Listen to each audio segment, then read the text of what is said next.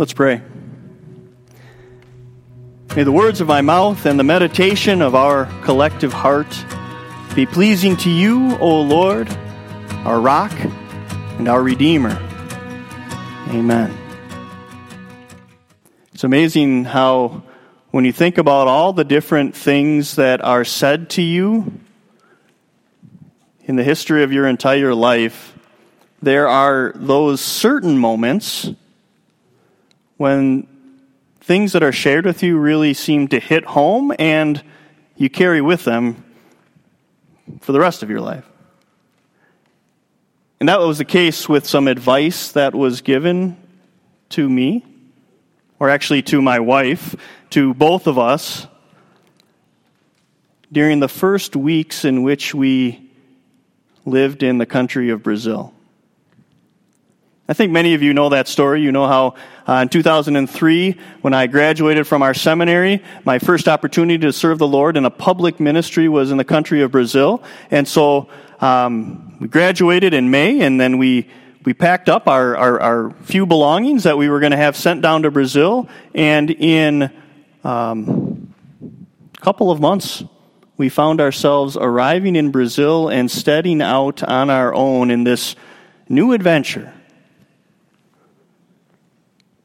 Which was absolutely miserable for a while. No, just, just the part of trying to get acclimated. And so I remember we were in our apartment and we were trying to figure out um, what was going to be our daily routine and all the different challenges that go along with, with living in a new country and a new culture and trying to embrace it, but yet struggling with some of it. And then a very seasoned veteran in the mission field the piece of advice that was given was this Don't forget to hang the curtains. You understand? Don't forget to hang the curtains, is what was told. And their thought was this you can have two ways of looking at your situation. You could always look at yourself as being a foreigner and just passing by and not set up shop. You know that you're going to be in a rented apartment or a rented home for the, the extent of your time here. And you know that there's a good probability that you might perhaps return to the United States in the future. And you might just get the attitude of putting your head down and saying, I can get through anything. Or you can embrace the situation and take ownership of where you are. And the idea was until you hang the curtains, you aren't making that place your home.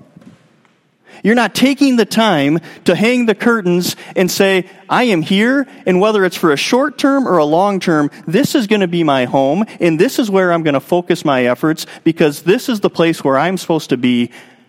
I'm going to take ownership of my situation. And that meant a lot to us as we talked about how to go through our time together. Do you understand the two sides? The difference between just trying to get through, but living your life kind of as an outsider and watching as everyone else is going about their routine, or being a part of it and making sure that you are taking ownership of the situation. Well, today we want to take that concept and we want to apply it to the church. You see, you know, because I mentioned it, it's been in your worship folder. The idea of ownership is in front of us today. We want everyone taking ownership of the church. Now, let's just be clear right away. The owner of the church is God. It's his body, as he says in Scripture. And yet, don't think that that means that you don't get to play a part in this. Because we are the body of Christ, and we, as Christians, as children of God, as part of that family, we have the opportunity to take ownership of the church as well. And you'll see how. Owners are dedicated, and owners are responsible. So I'm going to read to you now from Romans chapter 12, and we'll see what how Paul's words here to the Romans really resonate with us as we strive to take ownership of, of the body of Christ here on earth.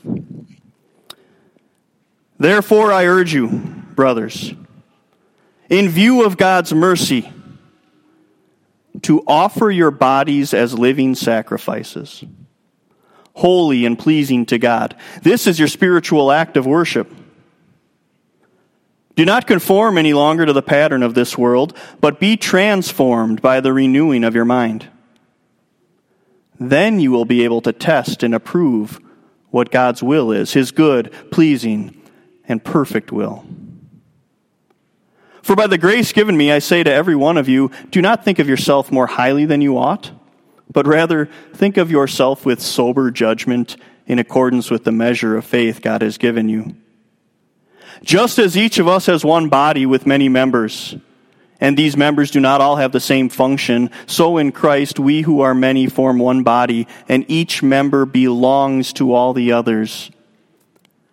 We have different gifts according to the grace given us. If a man's gift is prophesying, let him use it in proportion to his faith. If it is serving, let him serve. If it is teaching, let him teach. If it is encouraging, let him encourage. If it is contributing to the needs of others, let him give generously. If it is leadership, let him govern diligently.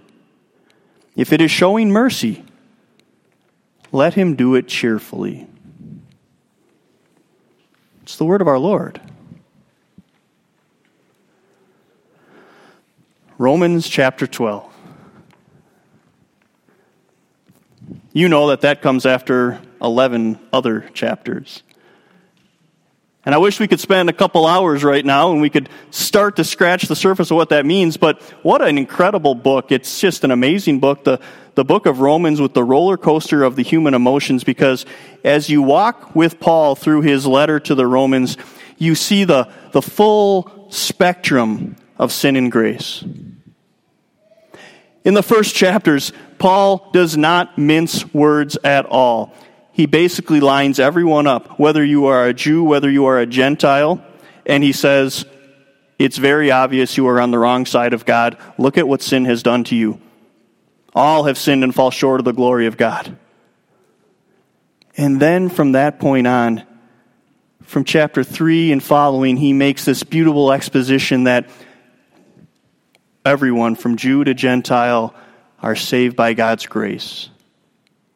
And then he talks about living in that grace with not having the, the fear of punishment anymore because now you know that in Christ your sins have been forgiven. And then he gets to the end of chapter 11 finally and he says, Oh, how great and how deep and how rich is the mercy of God and his understanding far beyond anything I could ever understand. Therefore, you see, he brings you all the way up to that point sin, grace, new life in Christ. Therefore, with that in mind, he says, it's going to change how you serve your God.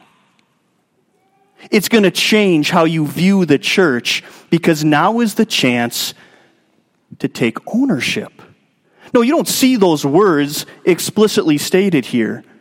But what you do see is this phrase in view of God's mercy, the mercy that I just laid out so beautifully for you, Paul's saying, in view of that mercy, I'm urging you to offer your bodies as living sacrifices. You see, those words maybe don't mean quite as much to us as they would have to the original recipients because we're a little further removed from the Old Testament times, but a sacrifice was a known entity in the Old Testament. In fact, you would show your dedication, your buy in approach to God and His will by regularly bringing sacrifices to show that my sin has separated me from God, but Lord, I understand sacrifice is necessary. And here, day after day in the temple courts, the tabernacle courts of the Old Testament, sacrifices would be offered. And now Paul's saying, guys, Jesus has come. He was the final sacrifice, but now you show your dedication. I'm urging you, he says, to live your life not as a sacrifice that's going to die, but every day of your life as a living sacrifice, offer yourself up. Because that shows your dedication to God. You're showing your ownership, you're all in. You've bought into the new reality of being at peace with God. And now you could stand out as an outsider and watch as things unfold. Or I'm urging you, be in the mix, offering yourself up as a spiritual offering, a living offering every day of your lives. You see, he's saying this is what dedication looks like. So think about dedication. Owners of Christ's body are dedicated. But think about how often we use that word dedicated. If you were to think right now, what are the things that I am dedicated to right now? Dedicated, another example would be the things that I regularly will attend to, the things that I will not miss, the things that are priority perhaps, it's an amazing the amount of things that we find ourselves dedicated to, and we don't even think of that word. Some of us are dedicated to three square meals a day. Maybe not many of us anymore, because snacking happens. Some of us are dedicated to certain programs on television. I will not miss an episode. Some of us are so dedicated to our children's sporting events that whether it's a practice or a game, you can guarantee that I will be there like clockwork. Some of us are dedicated to not being truthful with ourselves. We're dedicated at running interference and making excuses for things that we know are wrong, but we're dedicated to giving ourselves the best impression to the outside world. And so we constantly run away from the truth in order to hide a lie.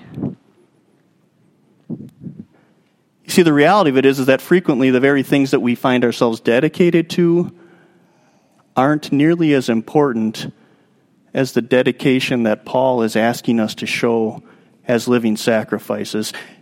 And so let's just stop again for a moment and say, well, what should we be dedicated to? Or what does true dedication look like? And just use Christ's example. Think of your Savior. Think of his, his work on your behalf. And if a word was to describe him, he certainly is dedicated. He offered his body up as a living sacrifice with complete dedication when he took our flesh, when he became a man, he was born and he said, Every day of my life, I'm going to be a living sacrifice. I'm all in. I'm showing ownership to the situation in front of me. I'm going to be perfect. I will not fall into sin because I need to be perfect on behalf of those who are imperfect. And then I'm going to give my life on the cross as the atoning sacrifice only to take it back up again. I am dedicated to this task. That's dedication. That's our Savior. And so it reminds us that we now have opportunity to rededicate ourselves with our lives. Because owners, owners of a church that teach and preach and relish who Christ is, we get to be all in on this now. In our daily act of service to God, is continuing to trumpet that message for all to hear. Owners are dedicated, but owners are also responsible. Let's see how that resonates now as we go back to Romans chapter 12. You see, in the first three verses, he's or excuse me, two verses, he talks about how that spiritual act of worship it's going to show itself in a way that this world doesn't always understand. It's transforming our lives because we're now motivated by a different set of priorities, service rather than being served. But that service that we're called to, to offer, basking in the joys of forgiveness, it's a responsible service. And you see that responsibility in this phrase. For by the grace given me, I say to every one of you, do not think of yourself more highly than you ought, but rather think of yourself with sober judgment, he says, which is his way of saying, we're all in this together now, and we're all here to live our lives as a living sacrifice. But now don't start thinking highly of yourself and, and taking the position that other people might have, but rather do a self inventory through the light of God's Word, and with sober judgment, think through how you can best take ownership along with the person to your right and your left so that everyone works together for the body of Christ. That's Paul laying out the beautiful example of the New Testament Christian life. And then he gives some examples. He talks about how one body has many members, and those members don't all have the same function.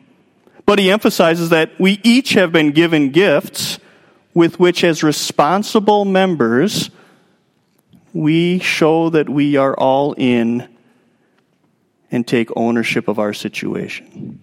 But what that does mean is that we're not just going to walk in here and in the body of Christ wait to be served every time. Because that is a temptation we have. We don't want to hang the curtains.